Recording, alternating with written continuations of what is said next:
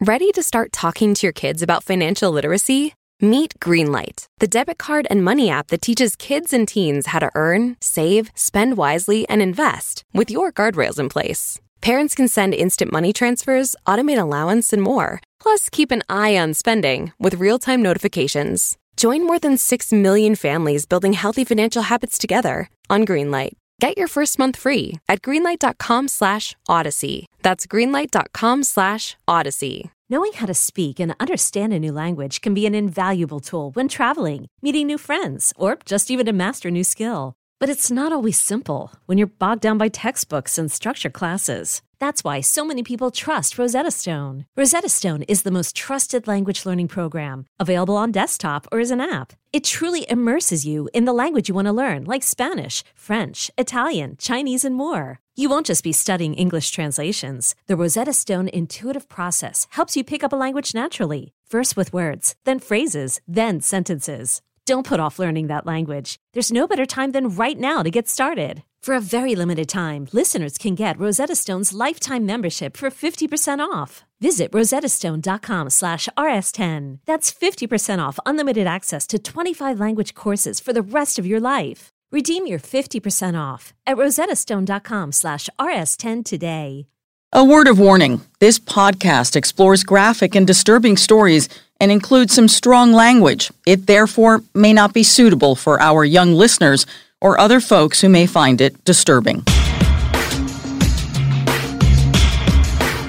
Hello and welcome to True Crime Daily, the podcast covering high profile and under the radar cases from across the country every week. I'm your host, Ana Garcia, and we're recording this on June 23rd, 2021. Today, we are joined by former prosecutor and TV host Loni Coombs, a regular and a friend of this program. Loni, welcome back. Thank you. It's so nice to be back. It feels like it's been a while. It has. We're so excited that you're back. Everybody's so busy. I know you're working on a lot of projects. I know we're going to talk about that at the end of the program. But Loni, I have an update on a case that I know you care about. We're going to talk about our cases in a second. But this is something that we covered two weeks ago, and so many of you listeners and viewers were like outraged by what happened. And we actually have an amazing update which we don't usually get a little bit of justice, right? That is the, the elusive thing we're always trying to get. So 13 year old Charlie Funes is, is a girl who says that she was attacked in PE class from behind. And when she fell, she couldn't brace herself because the girl who allegedly pushed her and, and, and tripped her is someone who's been bullying her for months. So Charlie lost her front teeth she had bruises and scrapes on her face and on her body. The other girl was given two days suspension for her alleged crime. And Charlie and her parents were outraged that nobody was doing anything because she had to get an MRI and a CT scan and all of this stuff. It could have been really serious.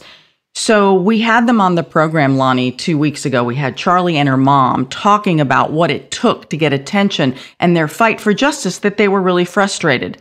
All right, here is the update. The Grundy County State Attorney, who is the prosecutor in this case in Illinois, has opened a criminal investigation in juvenile court. The other girl, who is 14 years old, has been charged with aggravated battery, and it is mm. indeed going to court in July. Mm. Incredible. It's, it's amazing, Ana. And you know, just looking over the history of law enforcement's attitude toward these t- kinds of cases, they would never have thought of filing a case years ago. But things have changed. And also the fact that you put a spotlight on it and that they were willing to speak up, um, things are changing. And it's wonderful that victims are being able to speak up and have some somebody listen to them and do something about it. Absolutely. And they were so frustrated because the police did come out. The police found the video that allegedly shows the other girl intentionally tripping Charlie. It's not like there wasn't some evidence. And one thing I want to be absolutely clear about before we get to our cases is that Charlie and her mother, that the Funes family doesn't want anything terrible to happen to the other girl. They're not, you know, out for vengeance. What they are asking for is to get help for that other girl because she's allegedly had some other issues, and to have some justice, to have some consequences for your actions that actually fit your crime, not just a two day, you're out of school and everything's going to be okay. Yeah. And for people to be able to see this behavior is not okay, right? On a bigger scale, it's not okay. For those of you thinking about doing this kind of bullying in the future, it's not okay. Something will happen. And once again, the power of a video, right? The power of a video. If there was no video, who knows if this would have happened? Exactly. They may not have believed Charlie. They may not have believed that she was attacked from behind and that she's been bullied for months.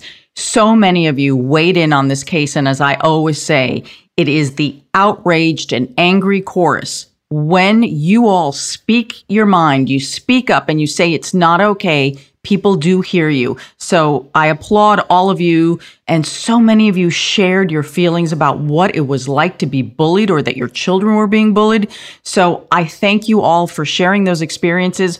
We are seeing change happen because of your outrage. And when this case is settled, we're going to have Charlie and her mom back on another episode. So I just wanted to share with everyone some good news finally, right? Mm-hmm. Okay, let's get to our cases, Loni. Boy, are they disturbing. but yeah. then again, mm, that's what are. that's what True Crime Daily is. yeah. Okay, so our cases this week. There are some new court documents that have been released in that really disturbing Sarah Lawrence college sex cult case. This is where the guy pretended to be a therapist. He was the dad to one of the other girls and started manipulating her classmates and he allegedly drove these girls to suicide and prostitution.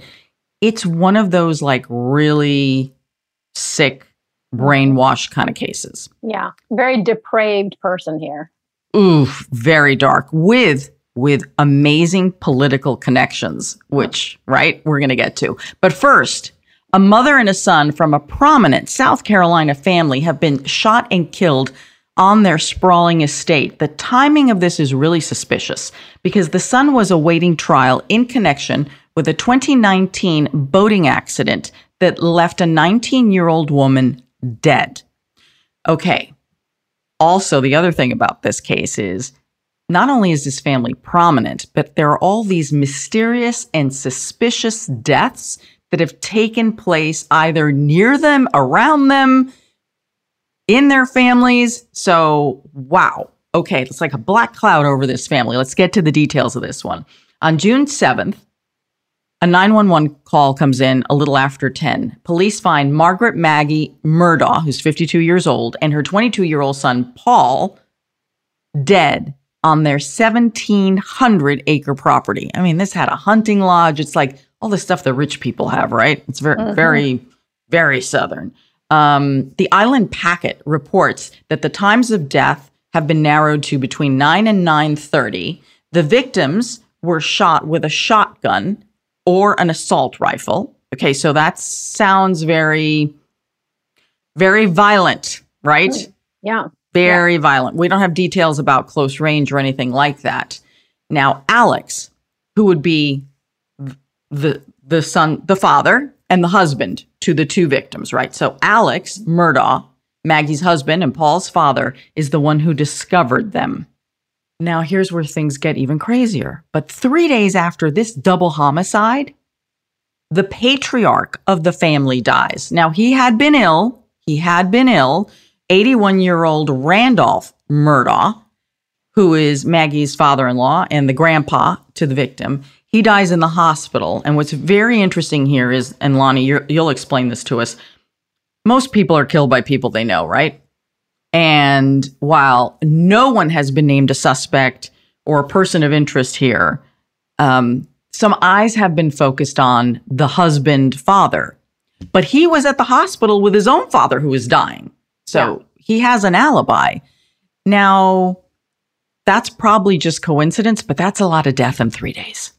Yeah, it is a, a, lot of bodies, right? But there was a lot of things going on in this family at that time. As you said, Paul, the son, had been arrested and charged. He was indicted with this boating uh, accident where a young girl was killed. Uh, and he was pending on those charges. No trial day had been set, but it was pending. And uh, apparently, there were a lot of people that were really upset about that, obviously. Um, it was a, a, party situation where he was on their family fancy boat with a bunch of his friends, and they had all been drinking and partying. And then he was driving and drove into a piling, and everyone got ejected. And a number of them were injured, and one of them never came up. They couldn't find her, couldn't find her for weeks. And then finally, her body was found. And so, you know, the family said that at the time he was getting death threats, which, you know, is kind of understandable. I mean, in this town, this family is like an icon politically and in the legal world. And it appeared that there were some things that had gone on in that case and the investigation that they felt wasn't fair. And so the question was was this killing of Paul and Maggie connected somehow to the fact that this case was pending against Paul? Now, the, as far as the the um, the family patriarch that you talked about, who passed away in the hospital, he was apparently, you know, on his deathbed during this time. You can understand that something as tragic and as horrific as having his daughter-in-law and his grandson being shot and killed on their property would, would, would hasten that. And the fact that he, you know, died apparently of natural causes three days later it is a huge coincidence, but appears to have, you know, a justification, a reason for it. There appears to be, based on published reports, some some resentment toward this family, whether they got special treatment because of their position and their po- position in the legal world um, as well. Because, as you mentioned, um, you know, Paul was charged with being intoxicated and driving that boat at the time when Mallory Beach was killed and her body like you you know wasn't found for a week which is also excruciating for that town and for Mallory's family what's interesting is that people who were on that party boat that night say they say that not only was Paul drunk but that when he did get drunk he would become very belligerent and that supposedly according to witnesses who were on that boat that night that he was being really nasty he he was arguing with his own girlfriend and he even spit in her face. You know, that that kind of action tells you a lot about a human being and how that human being treats and sees other human beings. Yeah. So already you you have this this picture of privilege, this this picture of, you know, very bratty kids actually. I mean, that's a bratty way to act. Um, so, so you've got that going on in the background. And then you have this family that, you know, they've been prosecutors and attorneys in that part of the state for more than a hundred years. Like the Murdaugh family means yeah. something there. And, and, we all know, you know, big pa- patriarch patriarchal families where the name means something in a community. But this really does when you're talking about them being either attorneys or prosecutors for decades, right? Yeah. Yeah, you know, they've got connections with law enforcement. Um, they know everyone probably that's um, investigating the case. There were allegations that, you know, when the police went to the hospital after the accident and tried to interview people, that they were stopped from doing that, that there were no blood alcohol tests or drug tests run on anyone, including Paul. Um, allegedly, they said because of the family influence. Um, you know, they weren't able to talk to Paul for a number of days until he had his lawyer in place. So there were there were a lot of things that people were saying this just isn't fair, this isn't right. But on the other hand, this is a family of lawyers, right? All the way back, father, grandfather, grandfather. They had been, as you said, that the county prosecutor there, the solicitor for for decades. Um, and they not only did the father, Alex, work as a part-time solicitor, but he also had a law firm. So, you know, he, he was covering all the bases there as far as the legal fields. In fact, they had to find an outside prosecutor essentially come in and try this case. And a number of judges recused themselves because they said they were so connected to this family. Try getting justice under those circumstances if you are the victim's family. Yeah. You have to feel like you're up against a massive wall of privilege and connections and and frankly you are because of the positions they hold now um, we do want to hear a little bit from the family that, that this is a prominent family but they um, really did something extraordinary. They had an exclusive interview with good morning america and randy and john murdaugh who are the brothers of alex. This would be the father the man who just lost his wife and his child in this double homicide And they address the issues of is it possible that there could have been threats made against their nephew? But they also deal with the issue of privilege. Here's the clip. I see words like dynasty used and power. And I don't know exactly how people use those words, but we're just regular people and we're hurting just like they would be hurting if this had happened to them. So, Loni, the Daily Mail has done some digging on this family, and they have come up with some mysterious deaths, which I think help when you step back, look at a bigger picture of like, what the heck's been going on around here? Like, my feeling is everybody at the Piggly Wiggly is is talking about this family all week long at the checkout line. It's like, did you hear this? And do you remember this? And do you remember when? So here are the remember whens. So the Daily Mail says that in 2018, the Murdaugh's housekeeper tripped and fell to her death. Yeah. Death. The father, Paul, settled a wrongful death claim for $500,000. There's not an awful lot of information as to how she died, where she died, but, you know, maybe if there weren't a double homicide currently being investigated, and the son were not, who's been murdered, had not been under investigation himself, maybe this might seem like, oh, an isolated tragic incident. Mm-hmm. Mm-hmm.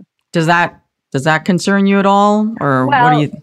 You know, it's interesting, and and you said Paul. I think you meant Alex, the father. Oh, excuse me. Yeah, he's the one who paid it out. Um, I think you know eyebrows are raised when one there really are no details. You don't know where she died, how she died. You know, when it's a trip and fall, was there another person involved? But that was all, you know, hush hushed, uh, which happens a lot when there's a, a payout like that. Um, that's part of the settlement. And apparently, you know, half a million dollars, that's a big settlement. Um, so that's one thing, right? When you hear um, that there's this son, Paul, who has a temper right? He gets angry, he gets violent when he drinks. In fact, his friends who testified at the grand uh, jury indictment said they actually have a nickname for him, Timmy, which is the personality that comes out when he's when he's drinking. And not only did he spit on his girlfriend that night, but he slapped her in the face. I mean, it's clear that he gets very abusive during this time. Um, and then he turns around he, and he and he strips down. They say he takes his you know shirt off, and that's something he commonly does. And then he drives this boat, you know, right into a piling, whether that was uh, on purpose or just very reckless. Um, that's clearly very uh, risky, reckless behavior. And so you see that once, and then you see the housekeeper who works in the home where this young man lives. And you don't hear any details about it, but there's a big payout, and you start to wonder, hmm, was there anyone else involved? So, you know, isolated by itself, I don't know, but then you're starting to see a pattern here, right? And also, who would know the family secrets better than the housekeeper?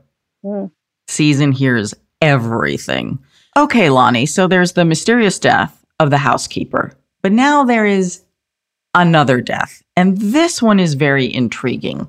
So, the Daily Mail reports that in 2015, a gay teenager named Stephen Smith was found dead on the side of the road. He was a victim of a hit and run. Apparently, he had run out of gas, left his car, abandoned it, started walking on the side of the road, and that is when he was hit. And that's pretty much all we know. We there's no suspect in this case at all. So, here's what's interesting. The Daily Mail says that police started receiving tips during that hit and run that maybe they should look into Paul and his brother Buster apparently Buster may have also helped to provide some of the alcohol that was in that boating accident, whole separate situation. So, you know, the Daily Mail and their sourcing reviewed some documents that would back up that at least some calls came in, but tips could be anything. It could be someone trying to um, send police the wrong way. It, it could be a vengeful, spiteful thing. Who knows? So it, it, it never went anywhere. But here's what I find very interesting. So the Daily Mail is now saying that because of the double homicide, they are now looking into these other mysterious deaths to see if there's the possibility that the murder was somehow an act of vengeance for this privileged family where there is, you know, a black cloud and carnage behind them. Mm-hmm.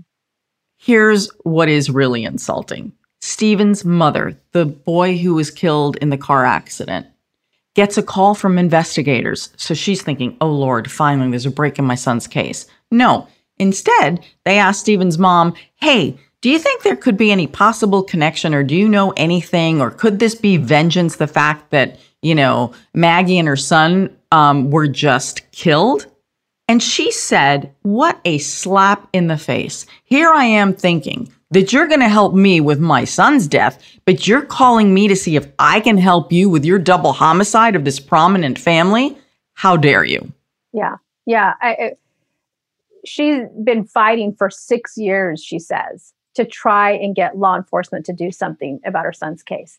And she does believe that Paul has something to do with it. She's said that. And she actually has a former highway patrol um, officer who I believe looked at the case also, who, who agrees with her. And together they've been working trying to get an investigation done, trying to get something to happen. And after all those years of not getting any response from law enforcement, the time that they call her is when the person that she thinks is responsible for the death of her son ends up dead. I can see how that would be very offensive to her. Oh, absolutely. She called it a slap in the face. I say it's a dagger in the heart. It, it, it really is. But the other interesting thing is, is it also shows you where law enforcement's head is, that they may be connected somehow to the murder. So that's also an interesting twist to think about. Okay, where are they going on the double murder investigation? And it is possible as they investigate that, that maybe now they are forced by circumstances to get more information on these other mysterious deaths. And that in itself may reveal what happened and who may have been involved, even if, let's say, the people involved, and we don't know that they are, may be dead. Mm-hmm. But wow, it's like some dirty secrets are finally going to literally be excavated because of yeah. this. Yeah. Um, but it, it really yeah. makes you feel it's, you know, I, it's I was, it all up. Yeah. And it's, it's ugly what's back there. I mean, this family's got a, a lot of, um, things that they don't want made public because they did have a kid that seemed to constantly be getting into some trouble and clearly was mm-hmm. in trouble, at least legally for, um, at least charged in Mallory's death. Yeah. So, um, Paul did plead not guilty. Of course, that case is not going to go. I mean, you, you can't really do anything, can you, in a case like that? If the if the suspect, the person charged, dies, what happens with Mallory's death investigation? Well, uh, that's a good question. I mean, there's no one to prosecute, right? He's he's not there. But I think I, I believe I read somewhere that they're going to continue on with the investigation, which I thought was interesting. Yeah, that is really interesting. And the people who were on the boat that night, they say that they have voluntarily already submitted their DNA so they can be ruled out from the double homicide that police are currently investigating because they don't want any part of that. Because there is a lot of talk of did someone just lose it and say, that's it, I've had it with this family? Or, and this could still fit that, or were they killed by someone they know? Or was there a heated family argument that took place? Well, we don't think, know. Yeah, I, I, mean, I think there, and I said double murder, but that's actually could be wrong. It could be a murder suicide, right?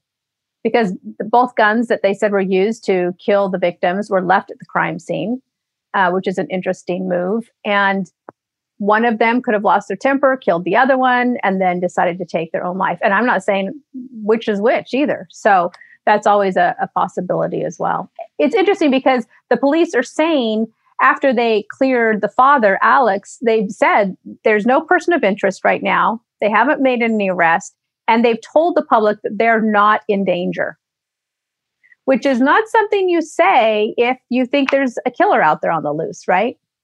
Right. But hold on a second. Generally, if you suspect murder suicide, don't police generally say this early on?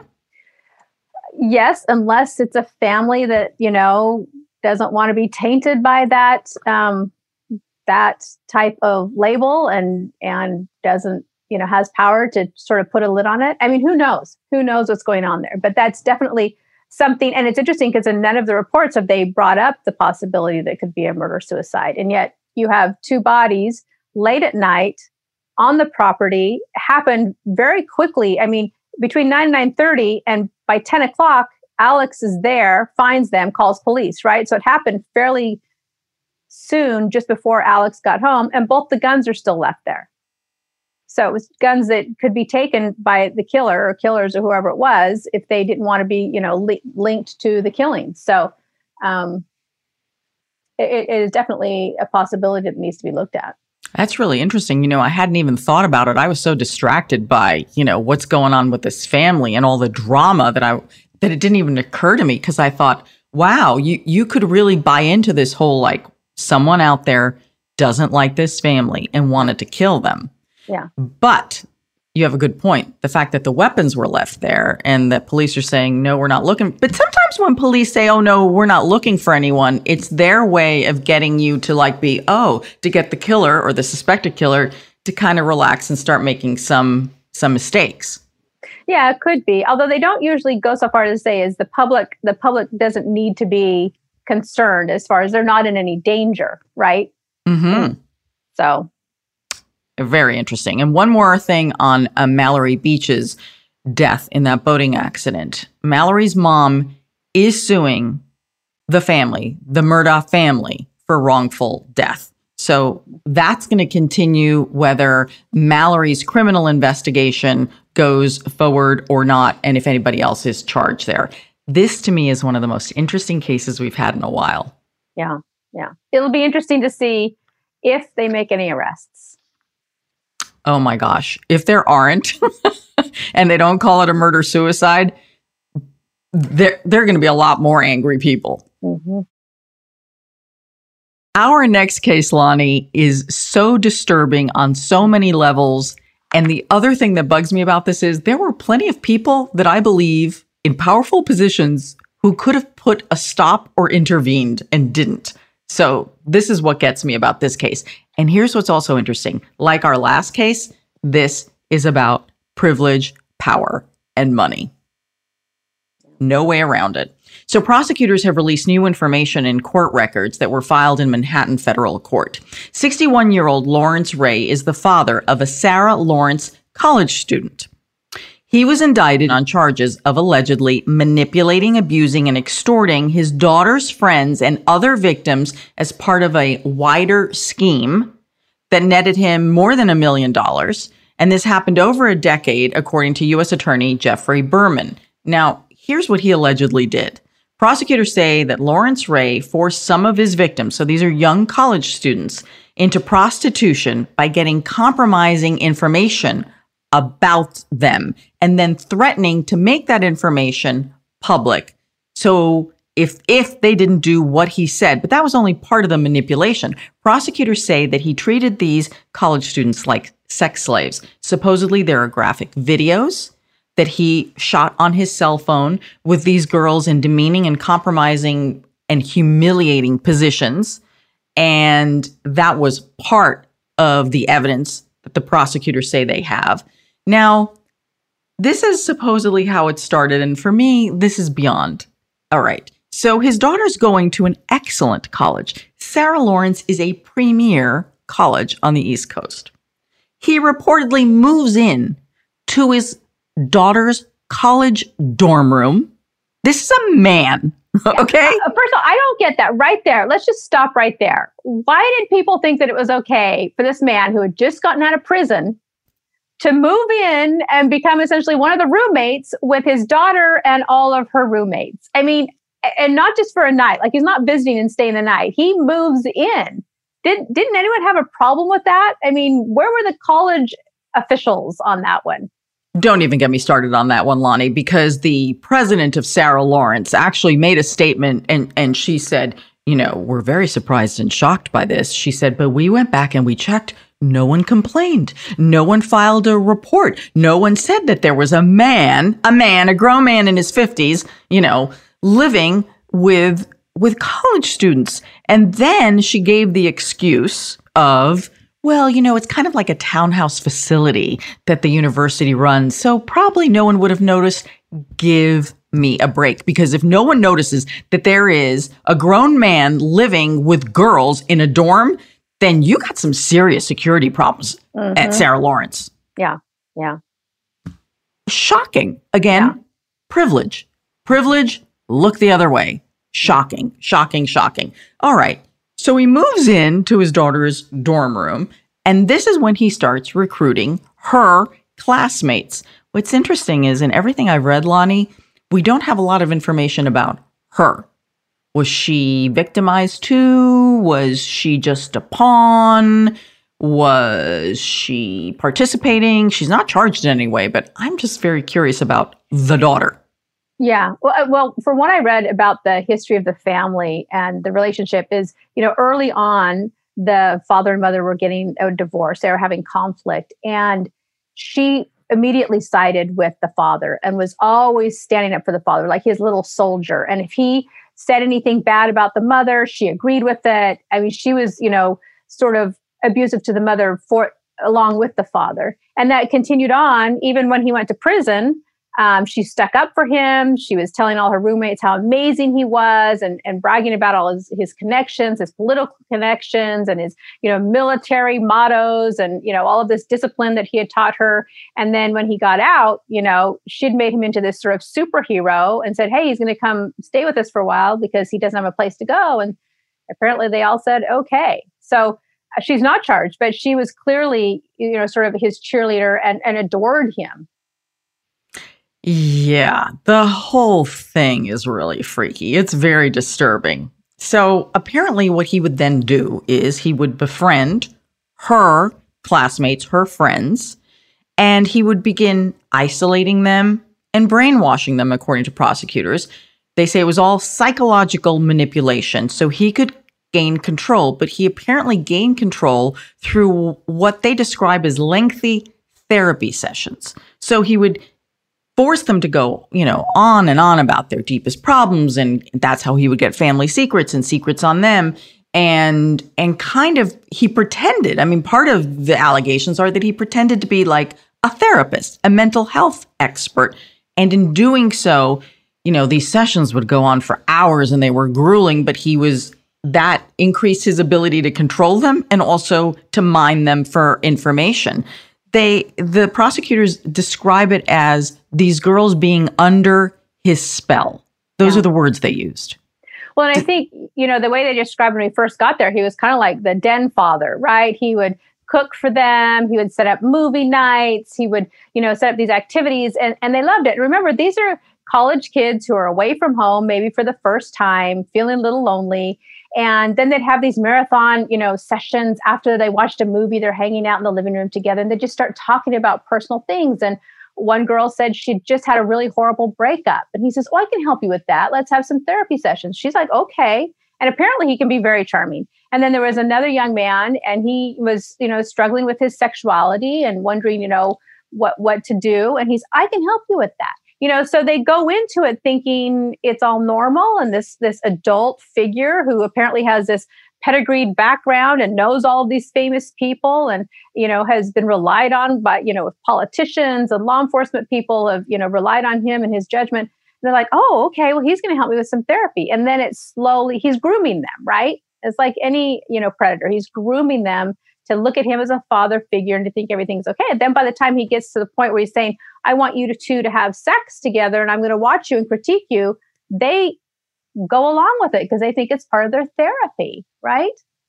Oh, and you know, they're still so young at this age. So young. Yeah. So young at this age. Yeah. Their brains haven't even finished forming yet. Right. So, what ends up happening is that some of these students or his victims or however you want to describe them attempt suicide and then they require hospitalization. This is the new information that's coming out of the court record right now.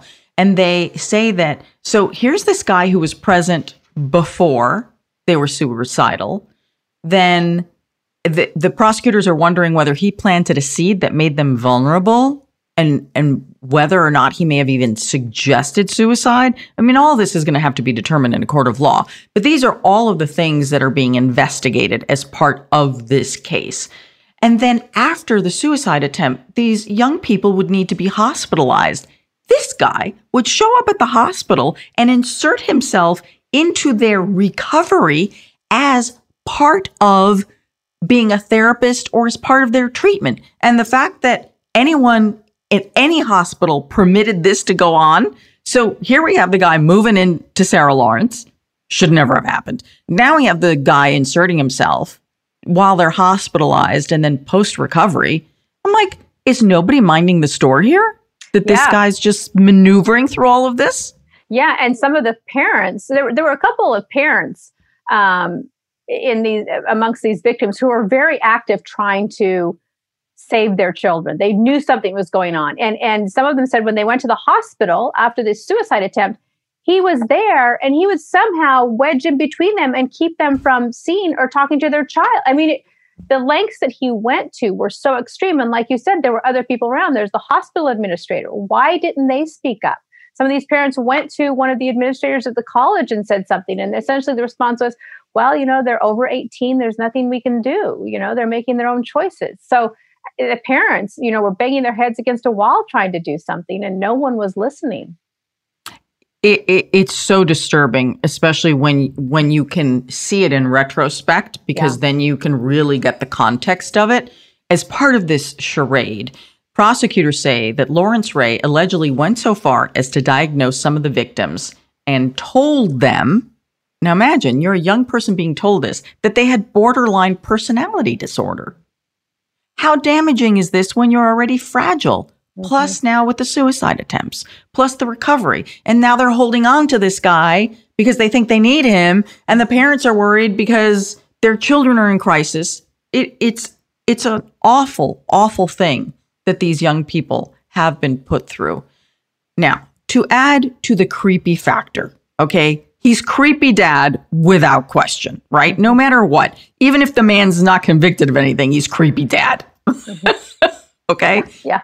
So here's the thing about him he has a lot of powerful friends.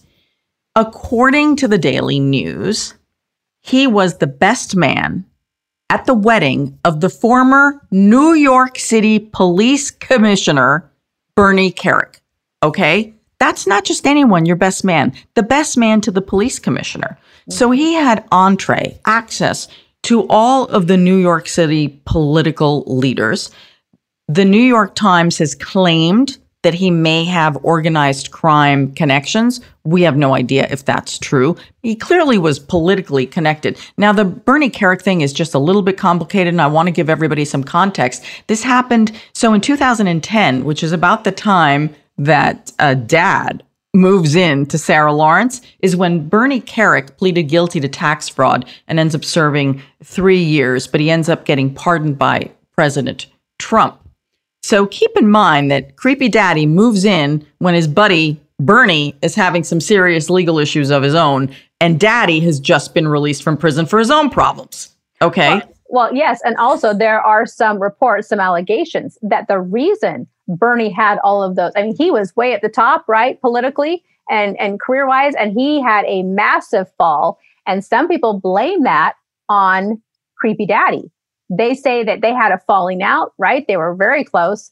And then when uh, Lawrence was having some legal issues of his own, he turned to Bernie and said, "Hey, help me out here. You know, you you've got all the connections. Help me out." And he said, "I'm sorry, I can't. You know, now I'm hobnobbing with the the president or whoever. I can't."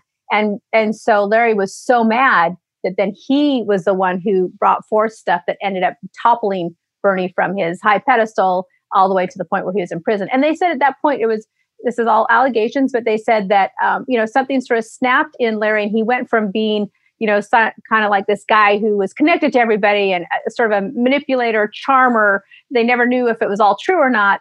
Um, to becoming more um, vengeful and sort of devious and it, all of a sudden all of his energy turned into you know focused on these students at sarah lawrence sadly and think about it things are not going well in your life, all of a sudden you thought you were a powerful guy and maybe you're not. But in this tiny little world at Sarah Lawrence, you're king. You're the Yeah. kingmaker, right? Yeah. So if you need, if you live off of that vibe of being powerful and having people turn to you, then he replicated that, but with the saddest, most vulnerable people around. These aren't politicians. These aren't alleged criminals. These aren't people with money. These are kids. Yeah. Yeah. But not only was he controlling them, he was also getting money from them. He was also having sex with them. So he was, he was the king of his little kingdom right there and getting everything that he wanted. Yeah, working them as prostitutes. So yeah, he's he needed a supply of money. So allegedly that was part of this scheme because he's also charged with racketeering. Now, none of this would have really been investigated unless it had become public. Again, another theme we're seeing. Sometimes to get justice, you got to go public because the authorities may not be able to help you, especially if you're at the wedding of the authorities. You know, it's just it's not not going to happen. So a magazine article is done. And in this magazine article from New York Magazine titled The Stolen Kids of Sarah Lawrence, that's when the journalist kind of put it all out there. And that's when all of a sudden Creepy Dad is revealed. And then that leads to the snowball effect of all that's happened since then. So, you know, I, I can't even imagine what people must have been thinking at that time as they're reading this article and saying, and the police haven't done anything, right? Yeah. Yeah. And it's it's an example that we're seeing more and more of um, these really strange cases being broken by journalists, right? In print somewhere. So you can read it. They can go into a lot of detail. That article is like 28 pages and it was fascinating reading. I mean, they had done, they had talked to the different victims and people and people in, you know, Lawrence's background and, and, and so they can go into so much detail. And then when you- you're right, you get to the end and you're like, wait a minute, nobody's looked into this. You know, it's the same thing with, um, you know, uh, Ronan, Ronan. Oh, Ronan Farrow, Ronan who brought down Harvey Weinstein. Yeah, Yes. you know, stuff that's been talked about, but you know, law enforcement for whatever reason really isn't getting on it. And then all of a sudden you have it all laid out for everyone to see. And there's this public outcry. And law enforcement goes, Oh my goodness, we need to do something. And they said that the investigation they did was instigated by that article on this case. Absolutely. How could you look away? I mean, the, the authorities have been shamed into and being forced into investigating. You can't look away from these allegations. So there was a woman, one of, uh, she's profiled in the article, and also she becomes an important part of this case, but she goes from, allegedly, from going from victim to now possibly being a co defendant in the case. So in 2013, after graduating, this one of the women spent time with Lawrence in North Carolina and New York, houses in Piscataway, and she lived with yet another woman. All of this according to New York Magazine. All right. So in the original indictment, which was released in February of 2020, Lawrence was the sole defendant at the time, saying that he was the one who had gained control and did all the therapy sessions. All right. Now, the new indictment that was unsealed in January of 2021, just a few months ago, for the first time named this woman, Isabella Pollok. Now, here's what's interesting. She went from being a victim, as I said, to now being a co defendant with Lawrence. Apparently, he recruited her to join in the criminal scheme. Originally, the New York Times said Isabella was indeed one of the exploited students. So, what's unclear is at what point did things change, according to the New York Times? So, she's also facing charges of racketeering, extortion, sex trafficking. And because this case isn't complicated enough, they're, they're in court, they've been arguing is Isabella competent enough to stand trial? And is she still under the influence of this guy? So the judge has ordered a competency Yeah. evaluation to figure out what's going on with Isabella, but it doesn't end there. So you so you got Isabella, who now everyone's trying to figure out what side is she on, victim, co-defendant, what are you going to do with her? Mm-hmm. But wait. Then there are still women who he apparently has under his spell and that prosecutors didn't want him released because they were afraid that he could still control them. Mm-hmm. Okay. now those women, the latest allegations, this is in the New York Times. This is unbelievable. So he's not supposed to have contact with those other women who would be potentially victims and witnesses, correct, against him. Mm-hmm. So he allegedly has been sending secret messages through his own father to get to them. So prosecutors are outraged that even from behind bars, he's still manipulating them. Yeah. And n- naturally, prosecutors are worried about their case because if they are going to refute any of the charges and say, no, no, no, no, no, I wanted to do that. Like, what does that do to the case, Loni? Yeah. I mean, if you have the victims on the stand saying, I don't know why you're charging this man. He's the best thing that ever happened in my life. He saved me at a time when I needed him. It makes it very hard for a jury, right? To sit there. And, and some of these students were Harvard graduate, doctor, Columbia graduate. I mean, they're smart, smart people that got caught up in this. And, and so it would be very confusing to a jury. Now, going back to Isabella for a moment, she was the one who, in the uh, New York Magazine article, was young, had just gotten through a very bad breakup when Lawrence moved into their apartment and said, I can help you. And then apparently they started a relationship together and they've been together for years.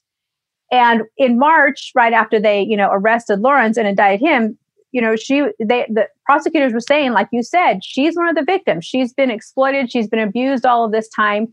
And even now they're saying, is she competent enough to stand trial? Does she understand what's going on? But then they're going to charge her as a as a you know aider and abettor, a co-conspirator. And this is really murky ground. This is similar to the Keith Raniere. Remember his sex cult, NXIVM?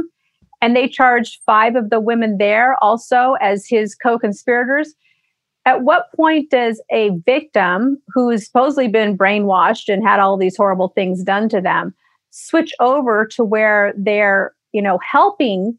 And apparently there's charge that you know he helped she helped him collect the do- money that you know uh, he was making the other people pay him.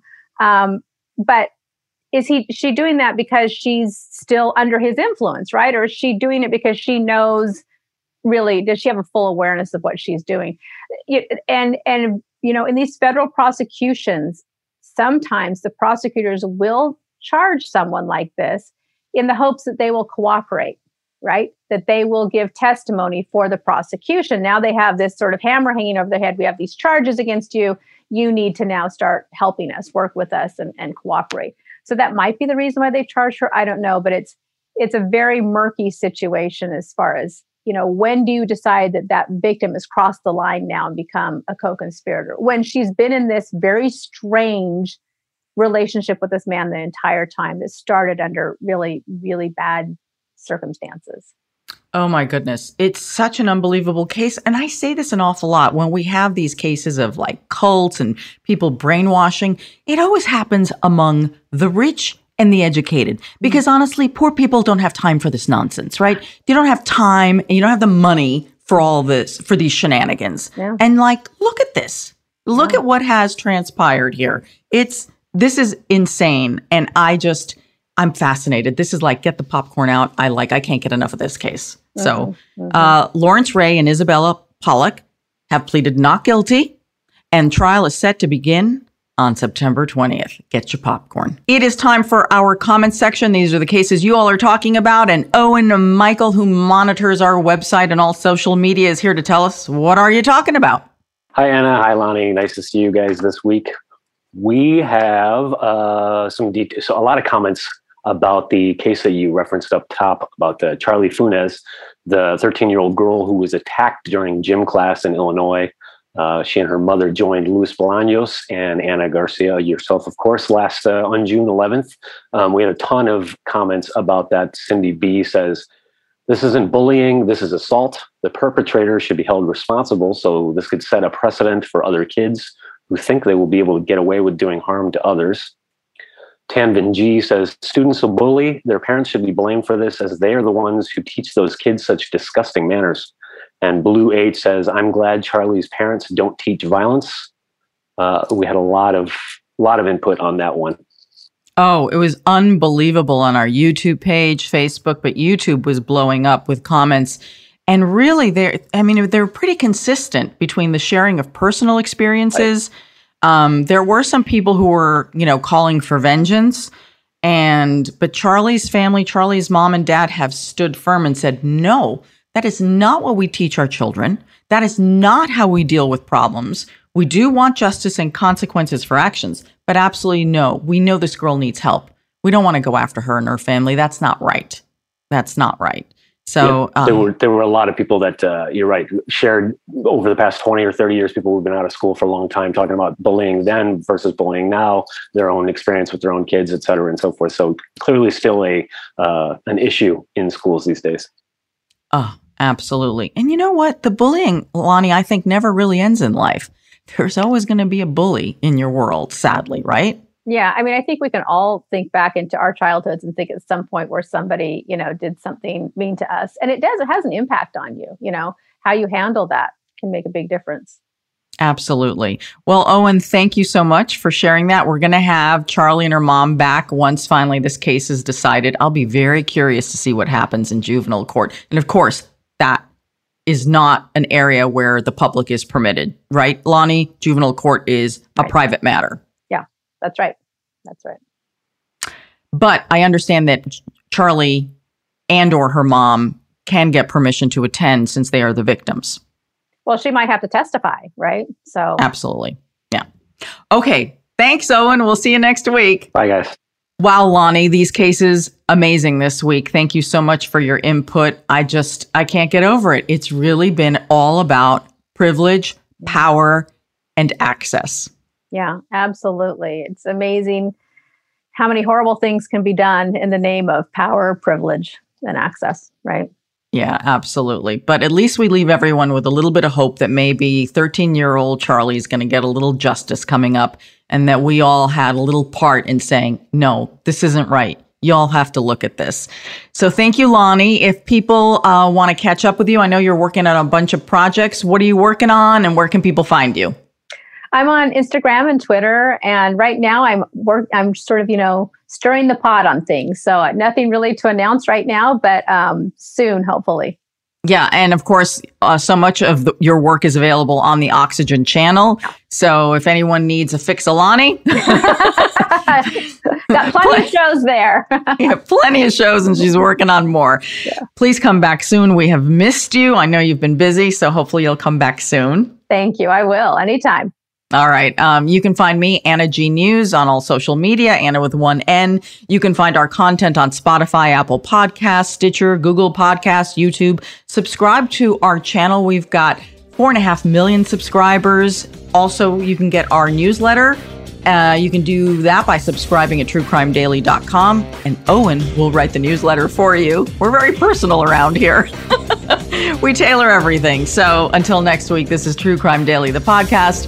I'm your host, Ana Garcia, and as we always say, don't do crime.